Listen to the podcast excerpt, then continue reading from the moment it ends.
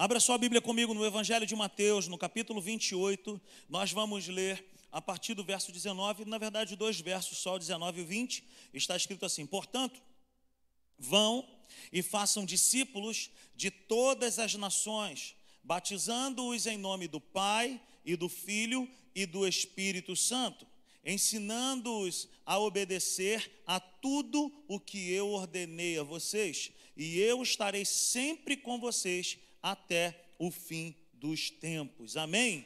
Glória a Deus. Diga para essa pessoa que está assim do teu lado, assim, olha, ser discípulo é a vontade de Deus para mim e para você. Amém? Glórias a Deus. Vamos orar. Pai querido, Pai amado, muito obrigado por essa noite. Obrigado, Jesus, pela tua graça. Obrigado, Senhor, pela tua fidelidade. Obrigado, Deus, porque até aqui o Senhor tem estado conosco, Pai. Nós te agradecemos, Senhor, pelo privilégio que nós temos de aprender, Senhor, mais de Ti, mais da Tua Palavra. Nós queremos crescer nessa noite no conhecimento. Nós queremos sair desse lugar aqui altamente abençoado, em nome de Jesus. Amém. Dê um forte aplauso ao Senhor nessa noite.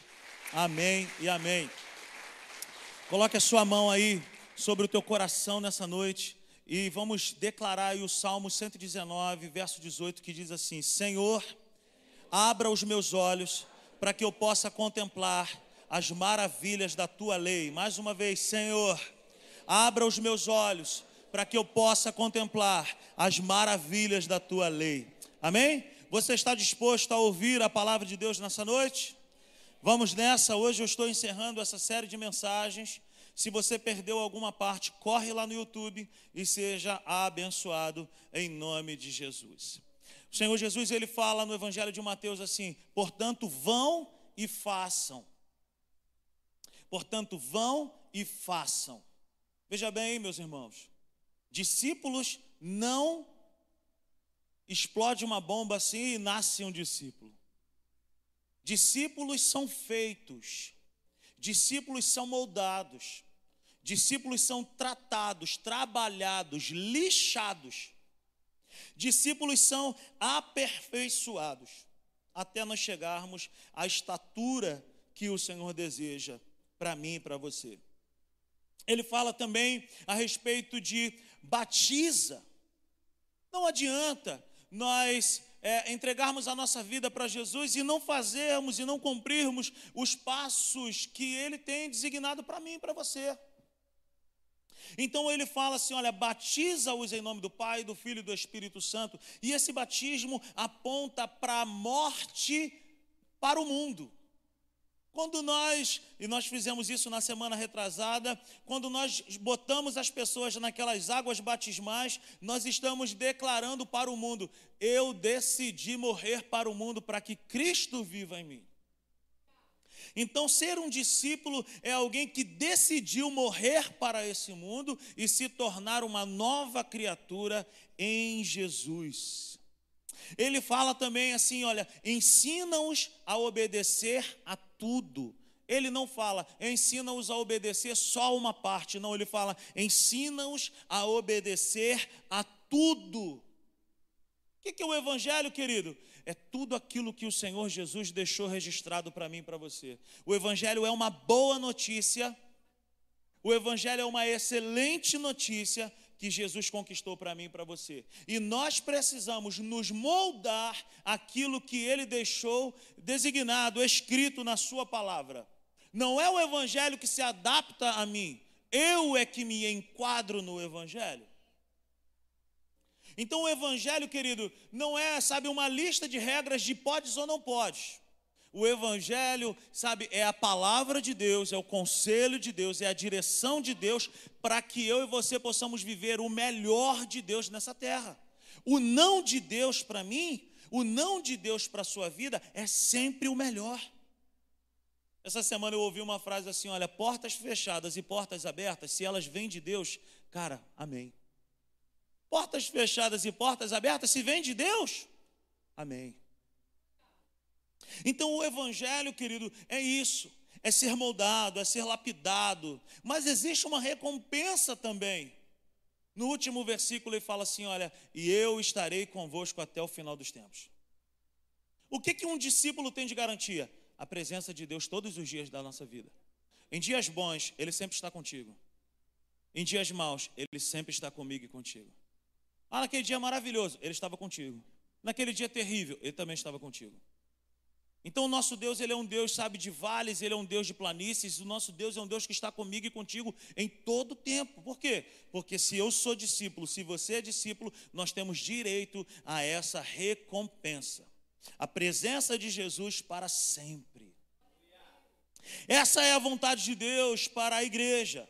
Discípulos, diga para essa pessoa que está ao seu lado assim, ó, eu não sou, eu não quero ser apenas um frequentador de templo.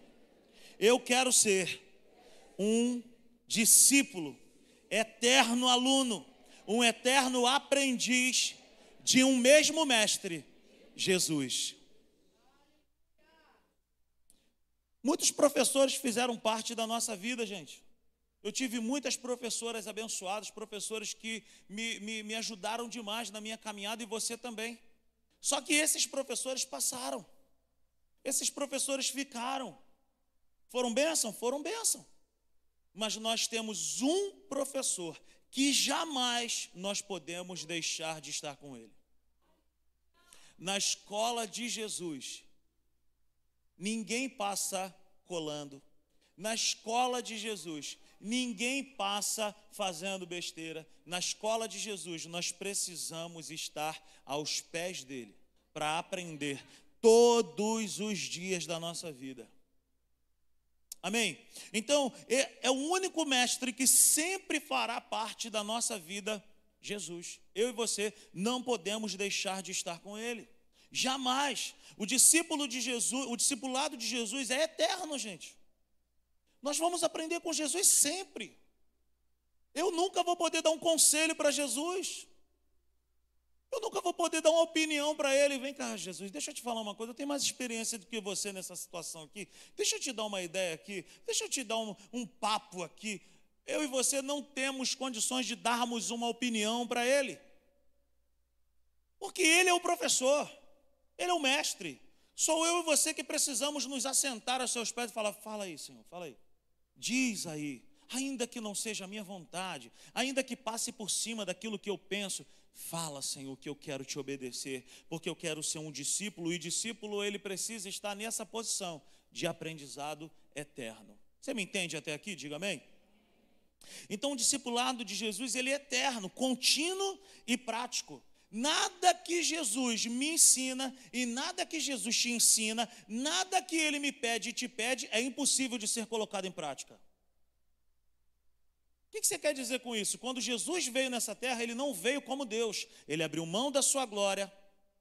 Ele deixou de ser igual a Deus. Ele veio nessa terra como eu e você. E ele venceu nessa terra como homem. E como ele venceu nessa terra como homem, ele diz para mim e para você, ó, nesse mundo tereis aflições, mas tende bom ânimo, eu venci o mundo. O que, que ele está dizendo? Da mesma forma como eu venci esse mundo, você pode vencer. Se você fizer o quê? Olha para mim. Olha para mim. O que é um discipulado? Olhar para o mestre. O que é, ser, o que é fazer um discipulado? É andar tão próximo dele que eu começo a andar igual a ele. É andar tão próximo dele que eu começo a falar como ele. Lembra daquela frase que eu falei? Que os rabinos na, lá, lá em Jerusalém, eles falavam o seguinte, cubra-se com a poeira dos pés do seu mestre. O que, que significa isso? Andar tão perto, sabe, do meu mestre, que eu vou aprender com ele. Então, ele, tudo que ele me pede, tudo que ele te pede, ele mesmo praticou nessa terra. Ele mesmo fez, ele mesmo cumpriu. Então, diga comigo nessa noite assim, ó, evangelho é prático, simples, descomplicado, mas o evangelho também é confrontador e transformador. Amém, queridos? O evangelho é isso, meu povo. Evangelho não é uma lista de coisas que eu, eu consigo e você não consegue. Não, todos nós aqui conseguimos fazer aquilo que ele deixou registrado nas Escrituras. Então, o Evangelho, querido, é, o, é, é aquela palavra que me consola, mas também me confronta. A palavra de Deus, ela é comparada também ao quê? A um espelho. Por quê? O espelho, ele revela aquilo que precisa ser melhorado, aperfeiçoado na minha vida. Mas o espelho mesmo não muda a minha vida. Ele só me mostra o que, que eu preciso. Eu me olho no espelho todo dia e falo, tem que emagrecer, irmão. Tem que emagrecer, mas o espelho me emagrece? O espelho paga burpee por mim? O espelho, gostou, né, Alexandre? O espelho, ele faz barra, ele faz polichinelo? Não, ele só me revela o que eu preciso fazer. Assim é a palavra de Deus na minha vida e na tua vida. A palavra de Deus na minha vida e na tua vida, meu irmão, o discipulado é isso, é um espelho. Ele revela o que, que eu e você precisamos ser transformados. Mas quem bota a mão na massa para ser transformado sou eu e você. Então diga para essa pessoa nessa noite, evangelho é responsabilidade pessoal. Aleluia! O evangelho é simples, é prático, é descomplicado, é aplicável, é confrontador e é transformador. Então, querido, essa série que nós estamos encerrando hoje, ela tem essa missão, sabe? Nos transportar para o discipulado. E esse discipulado tem a missão de nos levar para o centro da vontade de Deus. Esse evangelho tem a missão de nos revelar o nosso lugar no reino. Você sabia que Jesus te chamou para fazer algo específico nessa terra? Ou você acha que você recebeu salvação através de Jesus Cristo, pela fé, mediante a graça de Deus, para você viver eternamente sentado, sem fazer nada? Você acha que o Senhor te salvou para você ser um cristão S S S? Salvo, sentado e satisfeito. Ele não nos salvou para isso. Ele não nos salvou para ficarmos paralisados, estáticos, só observando, só vendo os problemas, os defeitos que a igreja tem. Não, Deus me chama e te chama para ser um solucionador de caos. Quem entendeu aqui, deu um aleluia. Deus me chamou e te chamou para ser um solucionador de caos. Deus me chamou e te chamou para sermos sal e luz. Deus me chamou e te chamou para nós colocarmos a mão. Porque quando nós colocamos a mão, Ele coloca a dele também. Então Deus não me chamou, não me salvou simplesmente para eu ficar parado. Ele me chamou com um propósito. Ele me salvou porque Ele tem algo que eu e você precisamos fazer.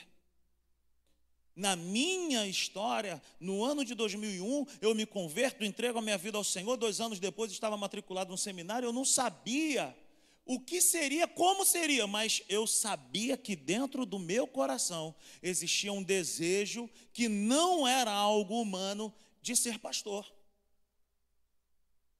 Meu irmão, é impossível que você entregou a sua vida para Jesus. É impossível que o seu coração não ferva por alguma coisa, por alguma área, por fazer alguma coisa. É verdade ou não é, meu filho? É verdade, não é? Isso.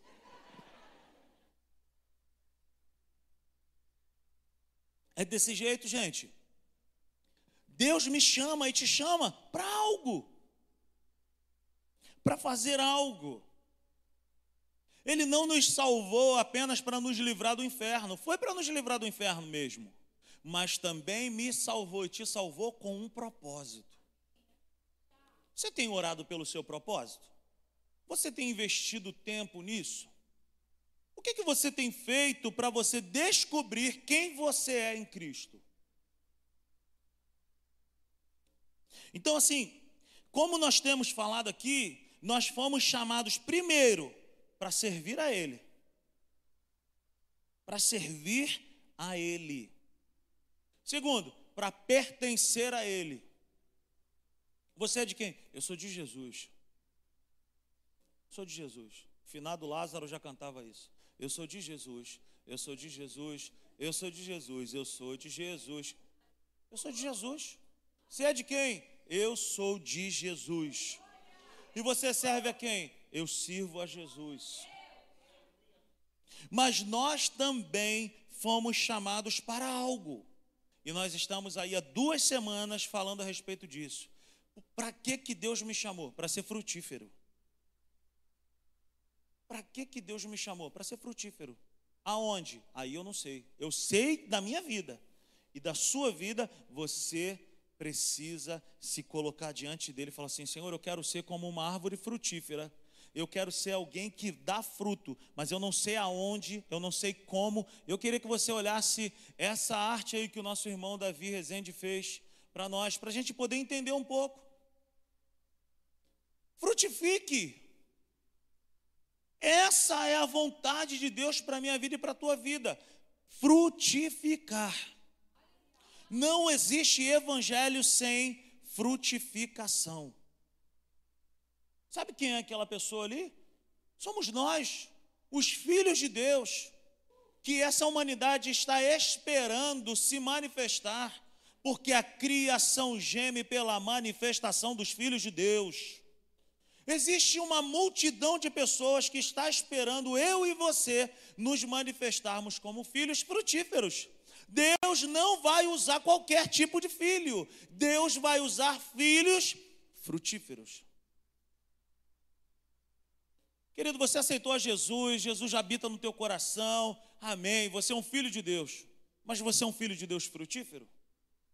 O que que você tem feito com o seu tempo? O que que você tem feito com os seus dias? Meu irmão, em nome de Jesus, se matricula na Atos, faz um curso, seminário bíblico, vem para a escola de crescimento, vem para o domingo à tarde, chega mais cedo, meu irmão, serve a Deus, vamos orar, vamos buscar Deus, querido, chama qualquer pessoa, meu irmão, vamos evangelizar, vamos fazer alguma coisa, meu irmão, nós precisamos pegar firme, porque Jesus está à porta, Jesus está voltando, e naquele grande dia, nós vamos precisar nos apresentar diante dele com os nossos frutos.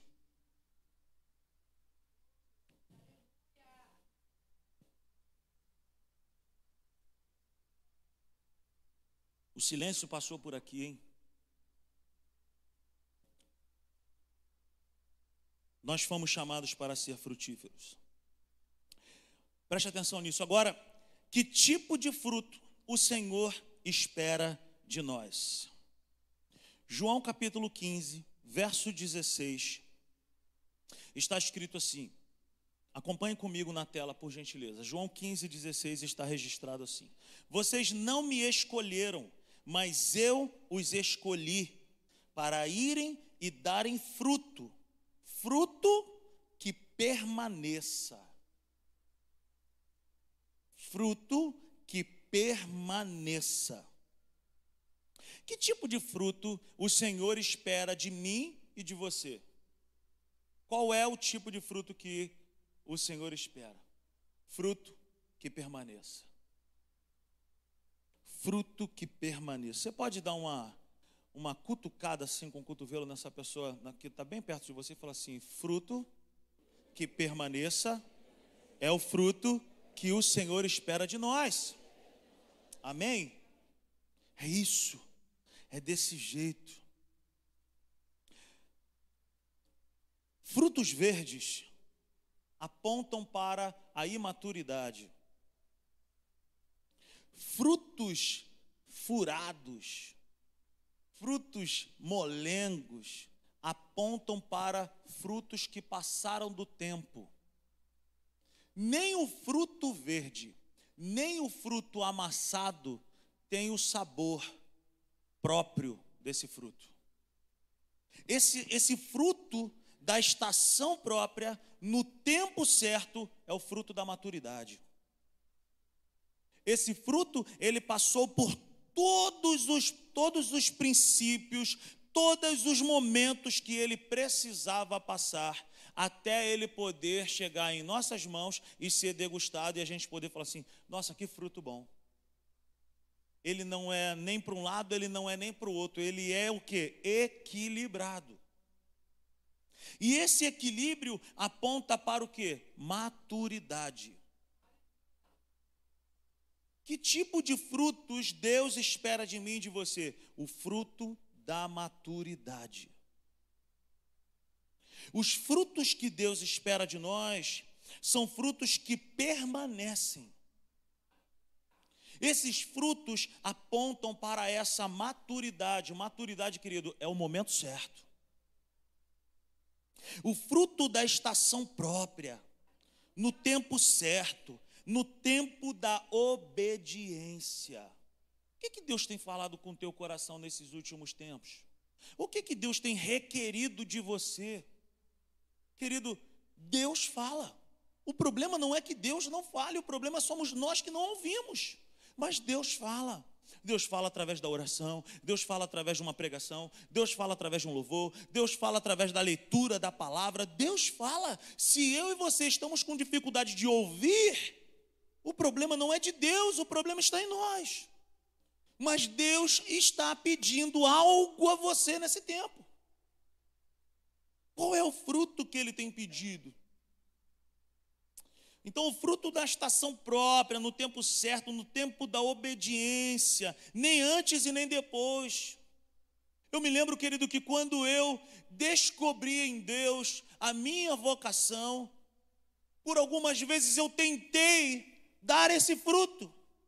E Deus falava assim, não, está verde ainda. Não era a ideia de, de Deus que estava verde, eu que estava verde. Você me entende?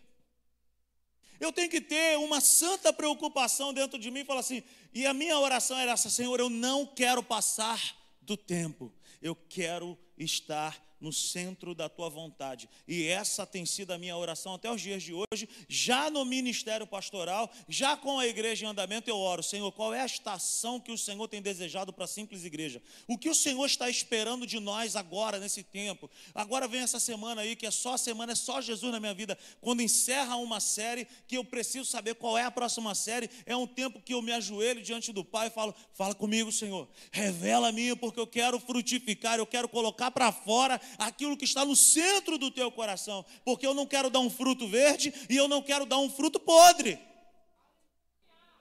Eu quero dar um fruto da estação própria. Por quê? Porque esse fruto permanece, esse fruto alimenta, esse fruto sacia. Muitas pessoas estão infelizes hoje porque Deus pediu algo lá atrás e não fizeram. E aí o que que aconteceu? Ficou como um fruto podre. Não tem um sabor legal, não tem uma textura boa. E muitas pessoas estão infelizes também, porque entraram para fazer algo num tempo que Deus falou, não é agora, está verde ainda. Então, querido, eu e você, como discípulos do Senhor, nós precisamos entender a estação própria. Senhor, abre os meus ouvidos para que eu possa ouvir e compreender as maravilhas da Tua palavra. Revela-te a mim, porque eu quero ser frutífero, mas eu não quero dar qualquer tipo de fruto. Eu quero dar o fruto que permanece. E só dá fruto que permanece quem pede ao Senhor, me amadurece, me transforma, trata comigo. Eu quero aprender a obedecer a tudo e não apenas aquilo que me apraz. Aleluia. Fala para essa pessoa que está ao seu lado assim, olha, nem antes e nem depois. O que o Senhor espera de nós é um fruto da maturidade. Ouvir a Deus, obedecer a Deus, em nome de Jesus. Amém? Você pode dar um forte aplauso ao Senhor. Aleluia. Louvado seja Deus. Todo discípulo precisa entender sobre suas estações. Como eu acabei de te falar agora, eu sempre falo com Deus, Senhor, fala comigo, qual é a estação que eu estou agora? É tempo de andar? É tempo de parar? É tempo de fazer o quê? Eu e você precisamos entender isso. Precisamos entender isso. É tempo de parar. É tempo de romper. É qual o tempo? Qual é a estação que eu e você estamos vivendo? Aleluia. Preste atenção nisso. Uma árvore frutífera, ela até pode não dar fruto todo dia. Uma árvore frutífera, ela pode até não dar fruto todo dia. Lá em Iguaba, no prédio lá, que nós temos um apartamento, tem um pezinho de acerola. E existe uma estação, existe um tempo aonde nós chegamos lá e o pé está regado. A gente pega quantas quiser, pega e, e, e faz o que quiser, faz suco e come ali na hora. Maravilha. Mas agora nós fomos lá, há pouco tempo atrás, não tinha uma acerola. Aquele pé, aquela árvore, deixou de ser pé de acerola? Não, ela continua sendo um pé de acerola. A única coisa que está acontecendo é que a estação que ela está enfrentando é um tempo de não dar fruto, mas ela não deixa de ser frutífera. Preste atenção nisso que eu quero te falar, que isso aí vai ser uma chave virando na tua vida hoje. Muitas pessoas não conseguem entender esse princípio e se tornam pessoas infelizes, porque elas pensam que eu sou filho de Deus, sou filha de Deus, eu não posso passar por um tempo de sequidão, então eu vou deixar de ser essa árvore frutífera. Querido, eu e você não podemos deixar de ser árvore frutífera só por causa da circunstância que nós estamos enfrentando. Eu e você jamais podemos tirar do nosso interior esse entendimento. Eu sou um discípulo, discípulo nasce para dar fruto, discípulo é frutífero, mas discípulo entende, precisa entender que ele passa por momentos aonde ele vai estar mais guardado, aonde ele vai estar mais aqui, no secreto, aonde ele vai estar fazendo o quê? Aprofundando as suas raízes, enfrentando os ventos fortes, a falta de chuva, mas ele não pode deixar de pensar, eu sou, eu sou uma árvore frutífera. Você entende isso? Então aquela árvore, ela não mudou, ela está lá. Ela só está passando por um tempo que não é o tempo dela dar fruto, mas ela é uma árvore frutífera. Eu e você, querido, podemos até passar por tempos de escassez, podemos até passar por dias difíceis, mas uma coisa é certa, eu e você existimos para ser frutíferos, existimos, estamos nessa terra com um propósito. Você entendeu isso? Então uma árvore frutífera, ela até pode não dar fruto todo dia, mas ela não morre.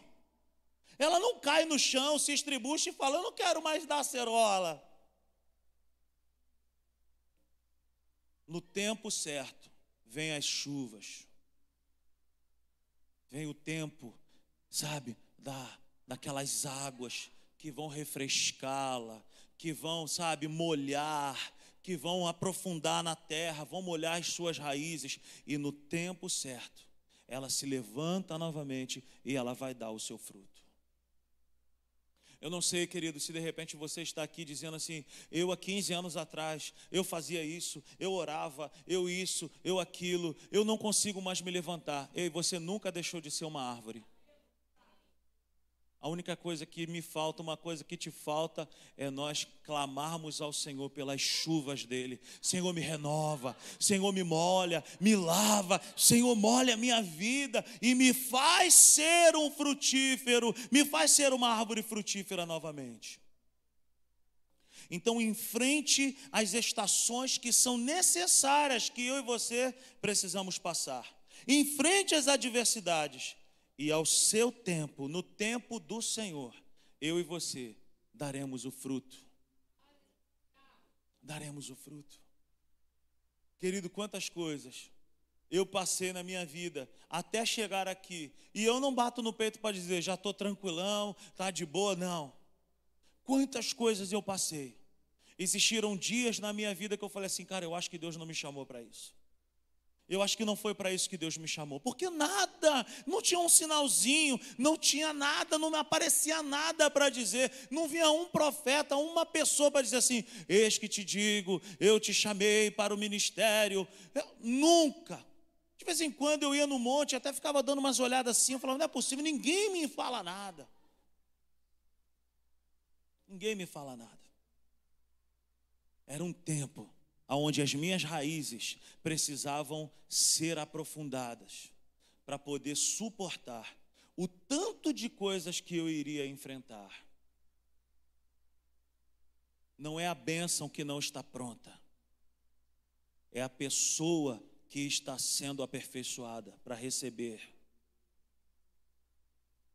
Queridos, quando eu orei, quando você orou pedindo algo para Deus, Deus tem poder de fazer. E às vezes Deus não nos dá por causa da nossa imaturidade. Não é porque Deus não tem poder de fazer, é porque nós não temos a capacidade ainda de suportar o tamanho da bênção de Deus. Precisa de ter raiz profunda, precisa de ter uma estrutura pronta para suportar os ventos, as adversidades, as trocas de estações. Você está me entendendo nessa noite? Mas a única coisa que nós não podemos deixar de ser, deixar de ter, é essa mentalidade. Senhor, eu sou uma árvore frutífera. O Senhor me chamou com um propósito. Senhor, tu me chamaste para isso. Amém? Então a árvore, querido, entende que ela é árvore. E sabe que precisa dar fruto. Ela sabe que ela precisa dar o seu fruto. O tempo em que ela não está dando fruto não a desqualifica. O tempo em que as coisas não aconteceram na minha e na tua vida não me desqualifica, não te desqualifica dizendo, pô, deixei de ser filho de Deus, eu deixei de ser um discípulo. Não, não, não. O tempo em que ela não está dando fruto não a desqualifica. Esse tempo é o tempo de preparo para o que está por vir. Aprofunde as suas raízes, dê passos em direção às, a, aos conselhos que Deus tem te dado. O que, que Deus tem requerido de você? O que, que Deus tem pedido para você? Meu irmão e minha irmã, dá passos em direção a algo que vai te aprofundar naquilo. Senhor, meu coração tem queimado para ser pastor, eu vou fazer uma faculdade de educação física.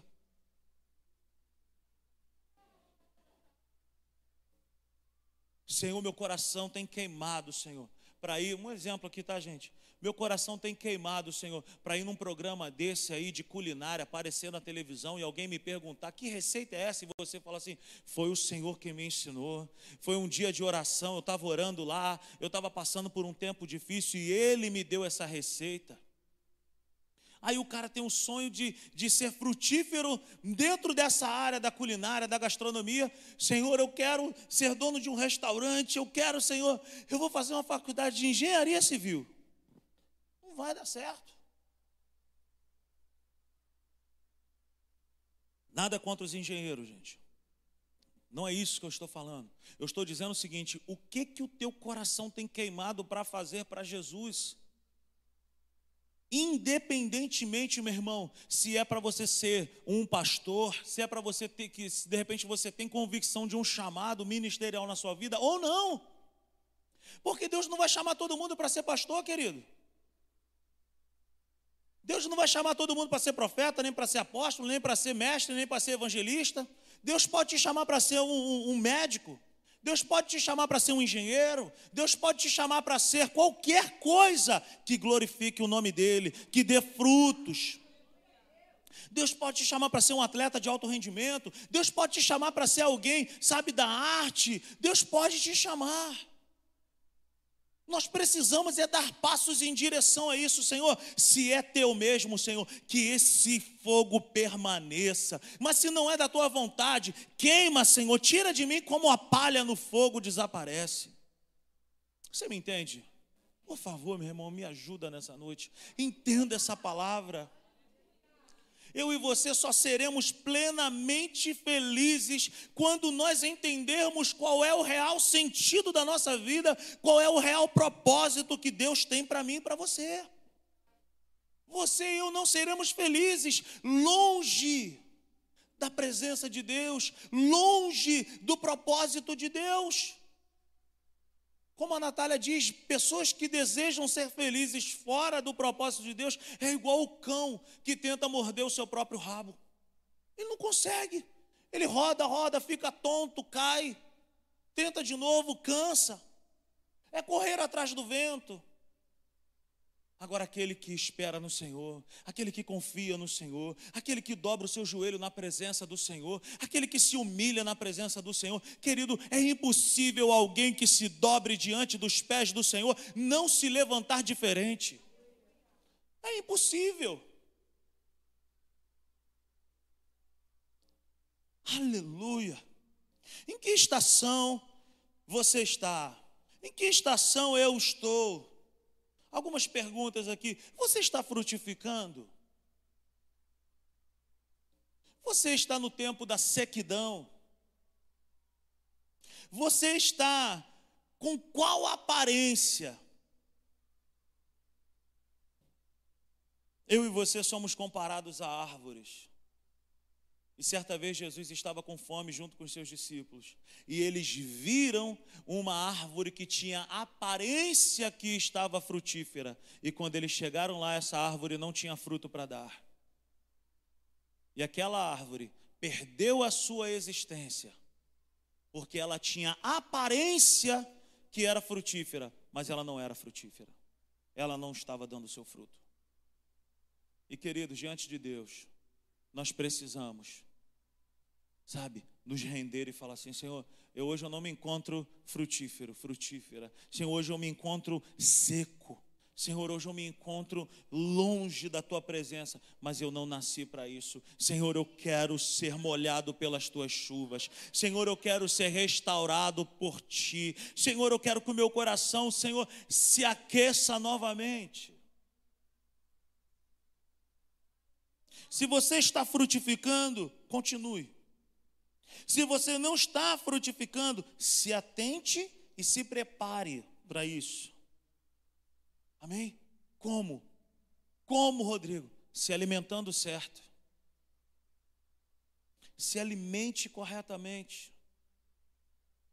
Uma pessoa que não lê a palavra, que não tem propósito de oração, que não tem tempo investido na presença de Deus, não consegue dar fruto. Aprofunde as suas raízes. São as raízes profundas que no dia da adversidade nos mantém presos ao propósito. Um dia eu participei de um podcast lá da Academia da Fé, se você quiser depois, coloca lá, Geração de Daniel, pastor Rodrigo Brito, eu participei lá, e o, e o entrevistador me perguntou assim: Rodrigão, o que que te mantém de pé? O que que te mantém assim, sabe, frutífero? Eu falei assim: a convicção. A convicção me mantém de pé. Querido, prazer não mantém ninguém de pé. Porque tem dia, meu irmão, que eu nem para a igreja eu quero estar, nem quero vir. Se assuste, não. Vamos ser sinceros. Tem dia que eu chego diante de Deus e falo: Senhor, hoje eu não quero rir. Mas Ele fala: mas você não é movido por sentimento. Vai lá, tem uma opção de gente lá que está esperando você abrir a boca e pregar. Não é por causa de você, não é na tua força, é porque eu sou contigo. Eu te chamei para isso. E eu falei para o Pedro lá no dia da entrevista: cara, é a convicção. A convicção me mantém de pé. Às vezes a gente chega meio que cambaleando aqui, como hoje só estava eu e a Cis aqui no início. Falei: cara, eu estou caindo de sono, porque hoje foi uma pegada diferente. Eu sempre, depois do almoço, eu gosto de tirar um soninho. Aleluia! E hoje não teve o soninho.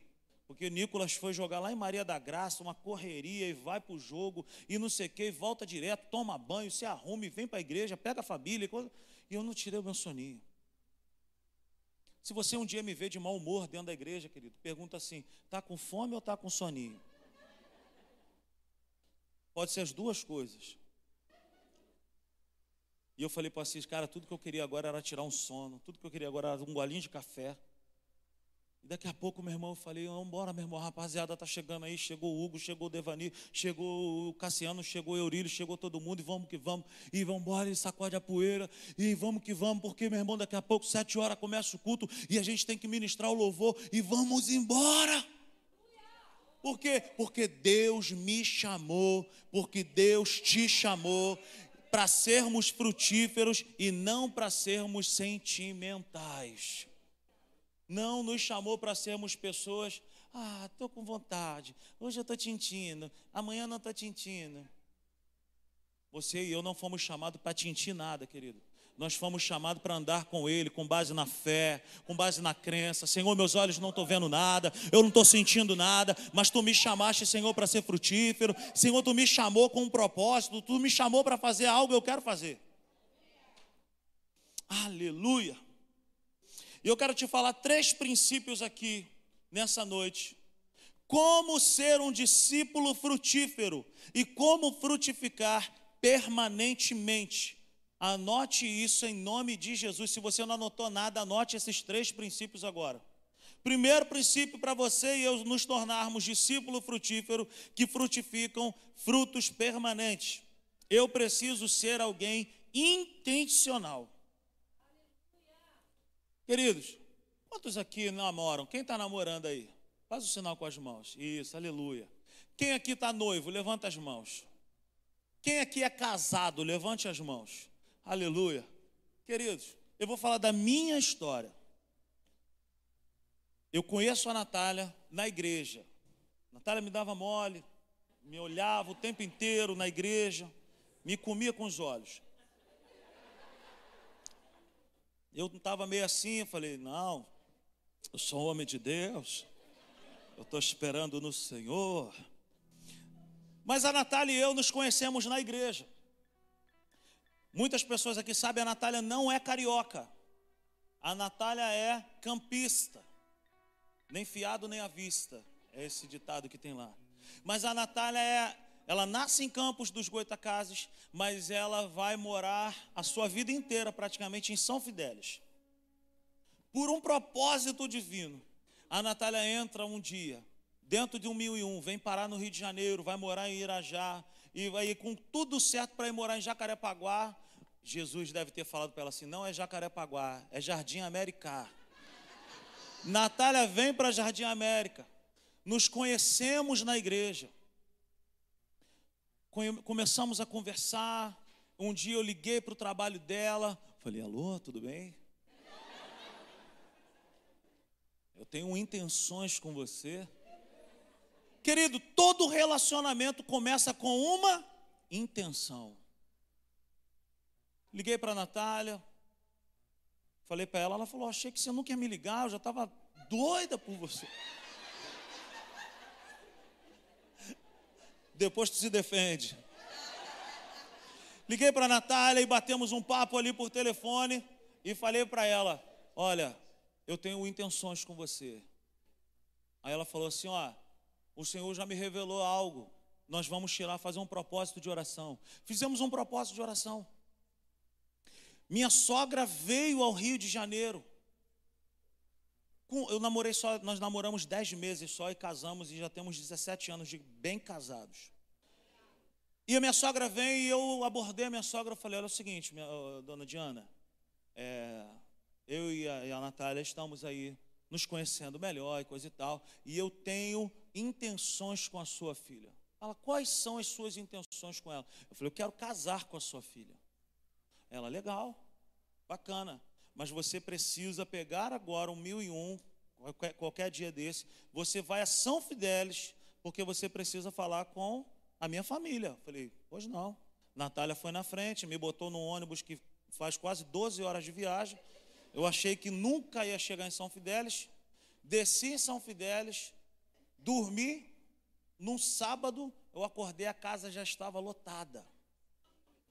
Tinha umas cinquenta pessoas naquela casa. Pernil assado, festa boa, salpicão, aleluia, arroz, farofa, maravilha, gosto dessas coisas. E daqui a pouco me botaram do outro lado da mesa e ficaram assim para mim. Pode falar. Quais são as suas com a Natália? Eu falei assim, gente, boa tarde. Meu nome é Rodrigo. Sou um servo do Senhor, Todo-Poderoso. Abra sua Bíblia comigo no livro tal. E naquele dia, eu me apresentei mesmo. Abri a palavra de Deus. Falei assim, eu vim aqui com um propósito. Eu vim aqui porque eu sou filho do seu Celso, da dona Glorinha, sou irmão do Rafael e da Rosana. eu sou um servo do Deus Altíssimo e eu vim aqui para dizer, eu tenho intenções com ela, eu quero ir até o altar com ela, eu vou respeitar essa menina, eu vou fazê-la feliz, ela e eu, nós vamos dar muitos frutos e coisa e tal, e glória a Deus, casamos, e estamos aí frutificando. Aí eu quero te fazer uma pergunta, quais são as suas intenções em relação a esse relacionamento com o Senhor? O que que você tem falado com Ele? Aonde você quer chegar? Porque intenções revelam também, sabe o quê? Aonde eu quero chegar. Ninguém se apresenta para um sogro ou uma sogra dizendo assim, ó, oh, eu quero só ficar com a tua filha durante um tempo e depois eu vou largar. Ninguém faz isso, ninguém tem coragem de fazer isso. Então, quando nós nos achegamos a essa pessoa e nós falamos assim, olha, eu tenho, eu tenho intenções com a sua filha ou com o seu filho, eu vou, vou respeitar isso e aquilo. Então, quando eu falo quais são as minhas intenções, eu estou revelando aonde eu quero chegar. Quando eu conheço o Senhor Jesus, eu digo para Ele assim, Senhor, eu quero te conhecer mais. E eu quero te servir por todos os dias da minha vida. Senhor, escreve no meu coração aquilo que o Senhor quer que eu faça. Quais são as suas intenções com esse relacionamento com Jesus? Por que que você vem à igreja? Para que que você vem à igreja?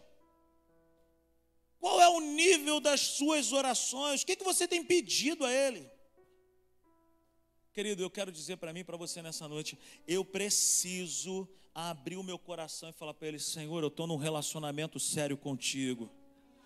E as minhas intenções são as maiores, melhores e mais profundas. Eu quero te conhecer mais, eu quero te servir mais. Senhor, eu quero ser pastor, eu quero ser profeta, eu quero ser evangelista, eu quero ser um apóstolo, eu quero ser um mestre. Senhor, eu quero ser um financiador do teu reino. Senhor, eu quero ser um atleta de rendimento. Senhor, eu quero que o meu nome, Senhor, cresça junto contigo, mas que o teu nome permaneça. Senhor, eu quero frutificar a cem por um.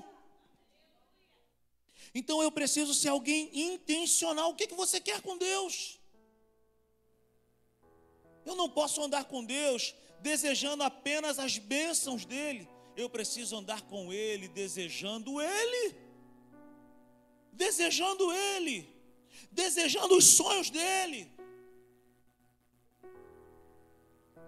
Aleluia. Então eu preciso desejar crescer para glorificar o seu nome. O que que você tem sonhado? O que que você tem desejado? O quanto você tem investido nesse relacionamento? Preste atenção nisso, anote por favor. Para ser ou se tornar um discípulo frutífero, demanda tempo de qualidade e desejo apaixonado. Como que eu e Natália nos conhecemos, nos, nos aprofundamos? Querido, tempo investido e desejo apaixonado. Como que se casa? Tempo investido e desejo apaixonado. Não é assim? Não é desse jeito? Conheceu alguém, investe tempo, desejo apaixonado. Que o Senhor abra os nossos corações hoje, que nós possamos investir mais tempo nele e que o nosso coração seja apaixonado pela sua presença. Segundo princípio que eu preciso ter na minha vida para ser alguém frutífero, eu preciso viver uma vida devocional. Uma vida devocional é muito mais do que fazer um devocional.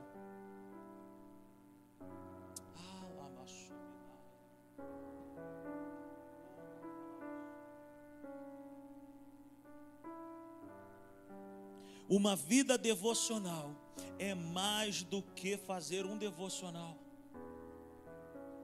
Eu e você não podemos nos gabar de dizer assim, eu já fiz meu devocional hoje, daqui a cinco dias eu volto e faço outro. Quem se relaciona com alguém que ama dessa forma? Um dia procura, cinco dias depois procura de novo. Então eu e você precisamos nutrir o quê? Não somente fazer um devocional, mas viver uma vida devocional. É um padrão de vida, querido. É viver para alguém de propósito. é entender que eu posso estar no meu ambiente de trabalho, eu não vou ficar falando o tempo inteiro de Bíblia, mas eu vou ser uma Bíblia aberta para todos aqueles que vão ler a minha vida e a minha história. Eu não tenho apenas uma vida de fazer um devocional, a minha vida é uma vida devota. A quem? A Ele. O que, que é isso? É uma vida de propósito, é uma vida de compromisso. É um compromisso com alguém, Jesus. Quem tem esse entendimento, querido, não tem compromisso com entretenimento, tem compromisso com uma pessoa chamada Jesus. O meu, o meu comprometimento e o teu, querido, não pode ser no nível de, já fui na igreja no domingo, tá tranquilo. Não pode ser desse jeito. O nosso compromisso deve ser, sabe, de uma vida devocional. Aonde eu vou, Ele vai comigo. Aonde eu vou, eu represento Ele. Aonde eu estou, Ele está comigo. Na vida devocional, eu vou à igreja. Preste atenção nisso. Na vida devocional, eu vou à igreja como um resultado de vários encontros com o meu Senhor durante a minha semana inteira.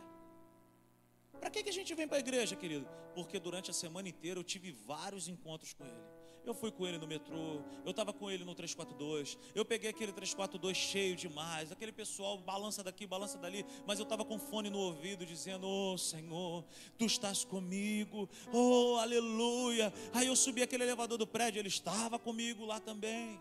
Eu tive vários encontros com Ele. Quando eu voltei para casa, eu tomei meu banho, fui na academia, eu tomei meu... Aí eu fui, lanchei, jantei, não sei o que eu fiz, comeu tapioca, tapioca, não sei o que, que tu fez. Entrou no quarto, falou para a família, gente, eu vou orar, outro encontro com Deus. Vida devocional, é, é, é, é a semana inteira. Então na vida devocional eu vou à igreja com um resultado de vários encontros. É uma consequência, não é um entretenimento, é consequência de um relacionamento. E por último, primeiro, eu preciso ser intencional. Segundo, eu preciso ser devocional. Terceiro, eu preciso ser espiritual. E ser alguém espiritual é ser alguém que almeja viver uma vida madura. É diferente de viver no modo inconstante. Eu não posso mais ser inconstante. Um dia quer, outro dia não quer. A vida espiritual madura é diferente de ser alguém empolgado e inconstante. Empolgado, querido, é aquela pessoa que começa muito bem, mas não termina. Que começa muito bem, mas daqui a pouco já começa a reclamar. E para. Deus não trabalha com imaturos. Preste atenção nisso. Deus não trabalha com imaturos. Deus chama os imaturos para transformá-los em maduros. Pessoas constantes não são pessoas perfeitas que Deus está procurando. Deus está procurando pessoas maduras. Pessoas que abrem o coração para dizer assim, Senhor, fala comigo. Aquilo que precisar ser transformado, eu estou aí. Eu quero ser transformado. Eu não quero mais ser alguém que um tempo está bem, outra hora não está bem, começa bem, daqui a pouco não está bem. Senhor, eu quero ir até o final. Fica de pé nessa noite. Aplauda ao Senhor e a sua palavra. Aleluia!